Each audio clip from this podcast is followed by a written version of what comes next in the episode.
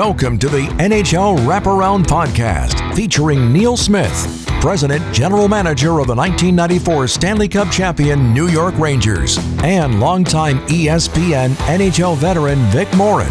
Together, they share no nonsense opinions on news and issues around the National Hockey League. Whether you're a casual or diehard fan, each episode of NHL Wraparound will leave you more informed. Now, here's your hosts, Neil and Vic. Hockey fans, and welcome to the introductory episode of NHL Wraparound. Vic Morren, along with the president and general manager of the 1994 Stanley Cup champion New York Rangers, Neil Smith. And Neil, seven months ago, we started down the path to do a podcast together. And I think I speak on behalf of both of us that we are thrilled to be kicking off what we look forward to being an extended run of discussion on the National Hockey League. Yeah, Vic, it, it uh, seems like uh, a long time ago, and in some ways, it seems like yesterday that we uh, got together on this. Two guys that have known each other for many decades, and uh, it it just uh, put a light bulb off in both our heads, I think, when the topic came up. It's not something new that I've uh, uh, come up with. I, I, was wanting to do a podcast for a long time, but I couldn't find the right partner. And um, I'm, I'm just thrilled to be doing this with you. And they say in life, timing is everything. And when I left ESPN at the end of June of 2023, uh, you had texted me one night and said, you know, you and I should do a project together. And without really knowing what went into doing a podcast, I said, Hey, why don't we try to do one? And here we are. And it's, it's such an exciting time for both of us. And I think that, um, you know, we're going to share what this venture is all about for everybody. We sure are. And you know, the thing that excites me about this mostly is that we've got about 75 years of experience between the two of us. And why do we have that? Because we're old. That's why we have all the experience. When you're young, you don't have that. Um, but you know what? We've got very different backgrounds. You, of course, very successful in the media business, uh, uh, broadcast. Uh, we met each other because of that, because you were at ESPN and I was with the Rangers. Um, and you know what? We've got a, a great diversity diversity of uh, thoughts uh, about uh, the National Hockey League, uh, not only how it should be played, not only opinions on how the games go, but also opinions on how it should be broadcast and how uh, it should come through to the audience. And um, I'm really looking forward to all of those uh, discussions that we're going to have. I think one of the things that intrigues me the most also is that we're both historians of the game, but we both have very contemporary outlooks and we watch games every night. We talk to each other the next day about what we have seen and what we look forward to uh, as the league continues to evolve and the season progresses along. And I think being able to hit key topics, but also personal stories from the extensive histories that we have in hockey.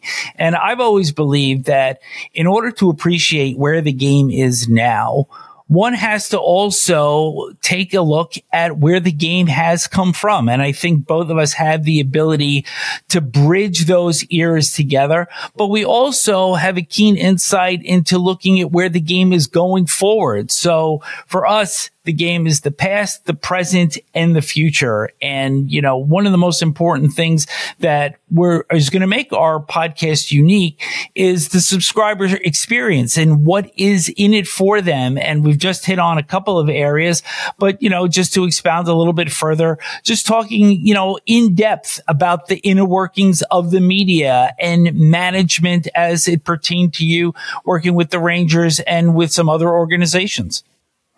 You know, uh, uh, one of the things that any good uh, broadcast or podcast uh, has is interesting guests and people that uh, uh folks want to listen to. They want to hear their opinions. And uh, the Rolodex, uh, to use an old-fashioned word that you and I have, is is endless because, again, of long careers. Um, you have people and folks that you can communicate with that I can't communicate with. And I have people that, that I can communicate with that, that you perhaps don't have their number. So, um, I think that the, the people that are watching and listening to the podcast are going to find it, uh, really interesting, the, the kind of guests that we can pull onto the episode with us. Well, one of the areas that I think we're most intrigued about is just the topics that we are going to be able to touch on. Nothing is going to be off limits and the breadth of areas that we can go into uh, is pretty much endless. And, you know, just want to give a little bit of a sampling of some of the things that, uh, that we may touch on during our, uh, our run of doing podcasts. And, you know, one of the things I want to talk about is Alex Ovechkin Wayne Gretzky's all time goal record. And three years ago, I was talking to anybody that would listen to say, not only did I think he was going to beat Gretzky's record, I thought he was going to get to a thousand. Well, now it looks like it's a very different story and a thousand seems like it's a fairy tale. And there's even some question about whether or not he can catch Gretzky. But, uh, that's just my own take on that. You know, Ovechkin's a gray beard, but I'm going to throw it to you for, uh, a few comments on somebody that maybe isn't even shaving yet. and that's Connor Bedard, number 98 for the Chicago Blackhawks, uh, comes into the league this year with great and so far has been delivering on a very weak team in Chicago, but he's been delivering offensive numbers. And, uh, is he truly a generational player? Uh, we won't know for a while, will we? I mean, we, we knew about, uh, Gretzky before he got there. We knew about Gretzky when he was a 10 year old kid. Um, and, and you often hear about these uh, generational guys before they get into the league. This might be the smallest, uh, player that I've seen that's had the tag generational player. And so, uh, it will be interesting as we watch his career. And I'm sure it's going to be illustrious, uh, but how he develops. And, uh, it's funny you do going from Ovechkin, who's, uh, probably right near the end or a few years from the end to a guy that might have 20 years ahead of Connor Bedard. Well, then let's talk about a couple of guys and their teams that are right in the middle of their careers and certainly generational players in their own right and Connor McDavid of the Edmonton Oilers and Auston Matthews of the Toronto Maple Leafs. And the interesting thing with the, with them and their teams is are they really equipped to win a Stanley Cup? You know, both of these players have had unbelievable careers to this point.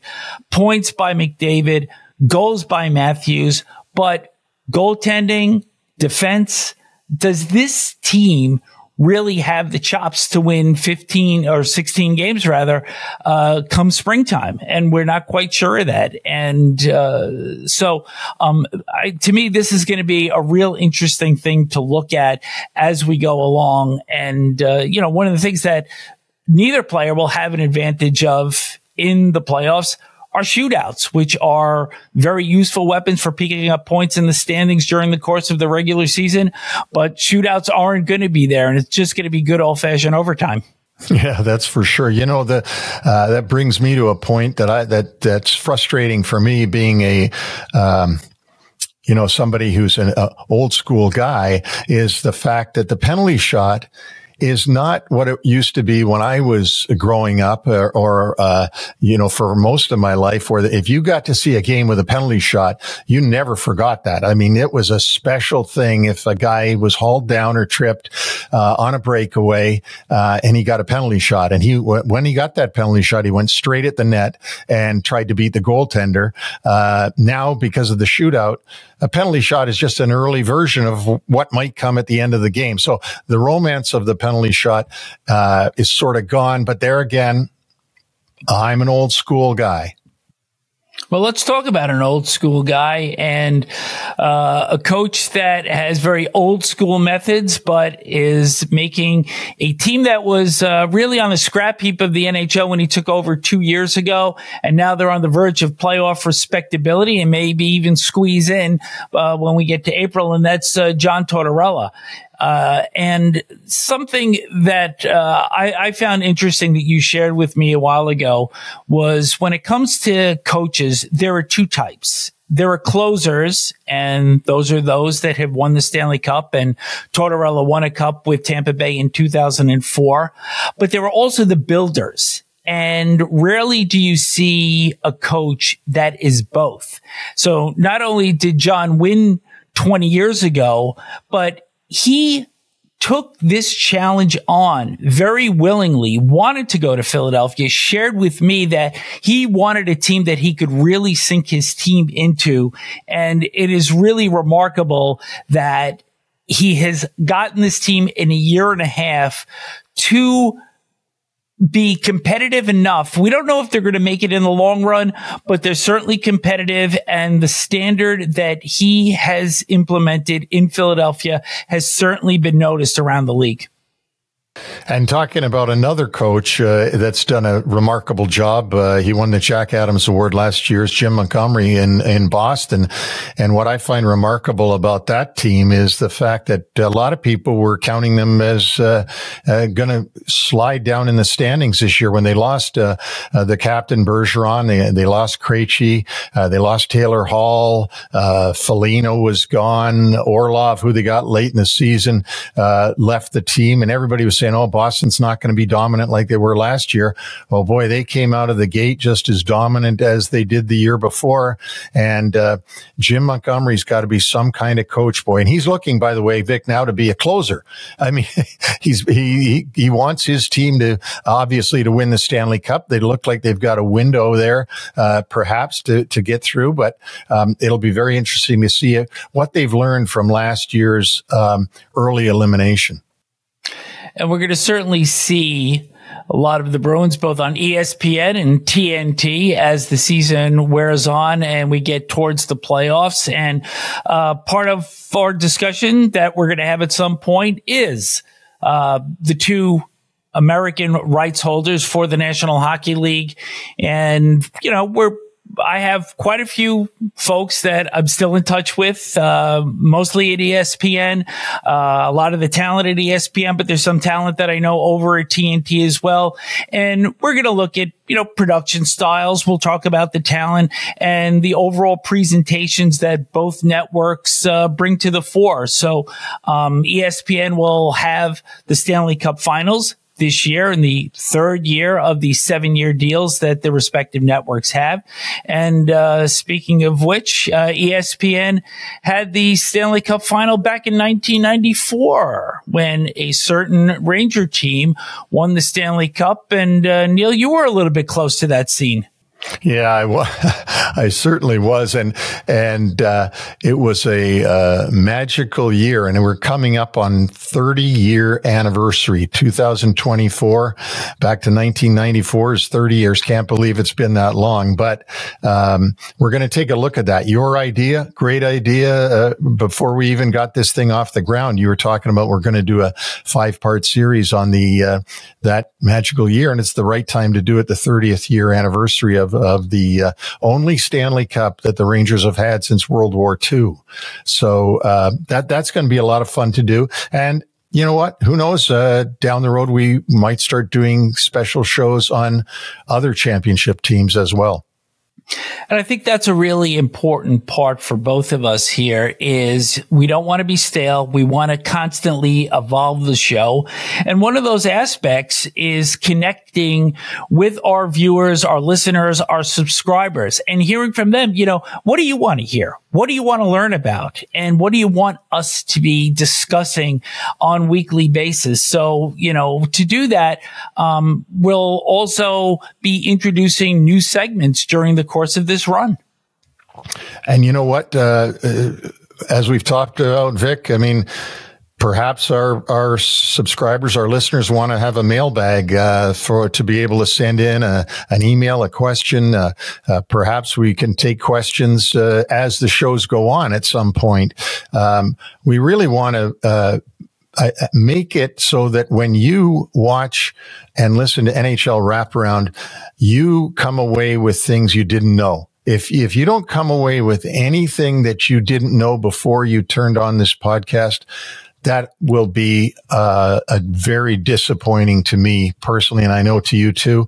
Um, we want people to um, learn about things that go on in our respective uh, areas uh, that they just didn't know before. So uh, we want to be, uh, in, you know, entertaining, but also very informative. And that was right at the core when we developed the philosophy for this. And, you know, to be able to work with a blank canvas, to be able to go in whichever direction we want to is so important. And we really are looking forward to it. So as we wind down this introductory episode, we just want to thank everybody for tuning in. And just a reminder that you can find us on Apple, Spotify, YouTube, or wherever you subscribe to your favorite podcast podcasts. And don't forget that uh, our first real show uh, drops on Tuesday, January 30th.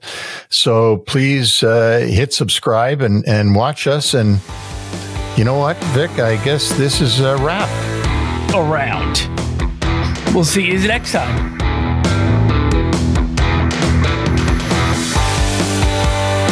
Thanks for joining us on the NHL Wraparound Podcast.